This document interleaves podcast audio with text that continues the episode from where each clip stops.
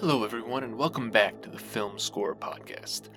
I know that I'm in a brief break, but that's only on interviews.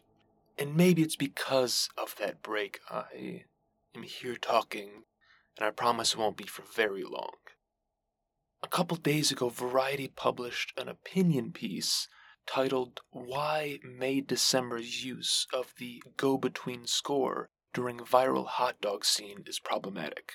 And because of how specific the term problematic is used in media criticism, I was really interested to hear how using a 50 year old piece of music would be, quote, problematic. Maybe there was some sort of contextual baggage that came with it that perhaps rendered it offensive or stereotypical or something. Of course, I knew that that music is from the Michel Legrand score, The Go Between, obviously. Quite a famous score of his. And I'd never heard anything negative about that music, so I was really keen to find out what the issue was. This article is by the well respected, very good film music journalist Jon Burlingame. Burlingame, maybe.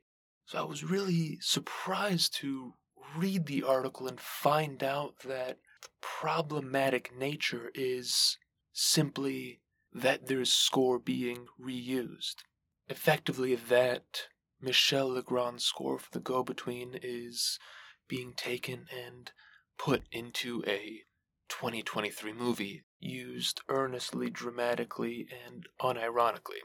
And that in doing so, not just in this instance, but in every instance, there's a problem and effectively that this shouldn't be done. And I'll say I completely disagree with the take. Reusing film music or repurposing it is something that's been done for a very long time. Probably since not long after the advent of original music for film. For instance, Dmitri Tiomkin used some of his music from Red River in the song My Rifle, My Pony and Me for Rio Bravo, and then used the Rio Bravo cue Degüello in The Alamo. John Ford used the score for Young Mr. Lincoln in The Man Who Shot Liberty Valance. The article actually mentions Ridley Scott's use of excerpts of Jerry Goldsmith's score from Freud in Alien. And then, although not mentioned, coincidentally, some of, I think, the unused score for Aliens, as well as some score for The Old Man on Fire, made their way into one of the last scenes in Die Hard. It's used constantly. I mean, just a month ago, I think, month or two ago, Ridley Scott, again, used some of the music from Dario Marianelli's score to Pride and Prejudice in his film Napoleon. It happens all the time, and you could probably spend quite a while finding other examples. Of course, these are huge names doing this, so to argue that it's never a good idea is bold, I'd say. Bold to say that Dmitri Tiomkin is wrong, that John Ford, that Ridley Scott, that pick a ton of other people are all wrong for doing this and should not have. So it's not a surprise then that that stance caught a lot of flack. I think it caught even more flack outside of the film music community. And of course, I can understand where one could be coming from. I would prefer original music being written. I would prefer more composers being hired. But sometimes filmmakers find music they love. Quentin Tarantino, great example of that. But it's also not much different using prior film music and using other licensed music. While film music might remind you of a different film, any other piece of music carries its own baggage, its own memories that are going to be even more unexpected and more varied from listener to listener. Something that as the filmmaker, I think it's far harder to control.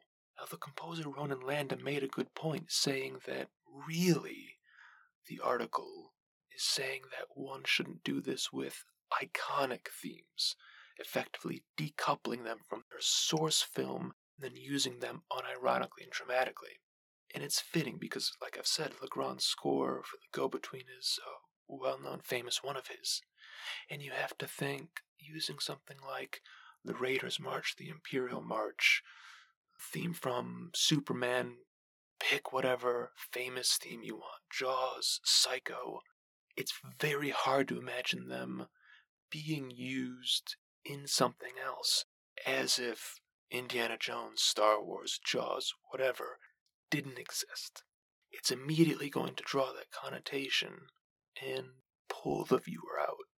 And unless you're trying to do that, you assume it's going to spell disaster. Is that always true? Will it always be true? I don't know.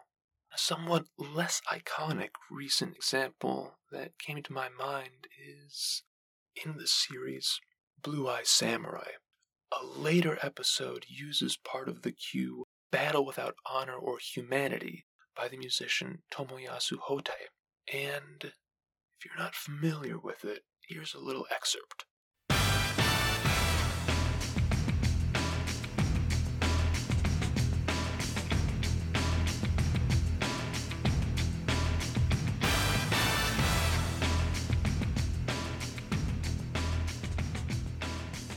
Now, this cue was made famous, at least here in the US, probably elsewhere in the West, with Quentin Tarantino's film Kill Bill, Kill Bill Volume 1, I think.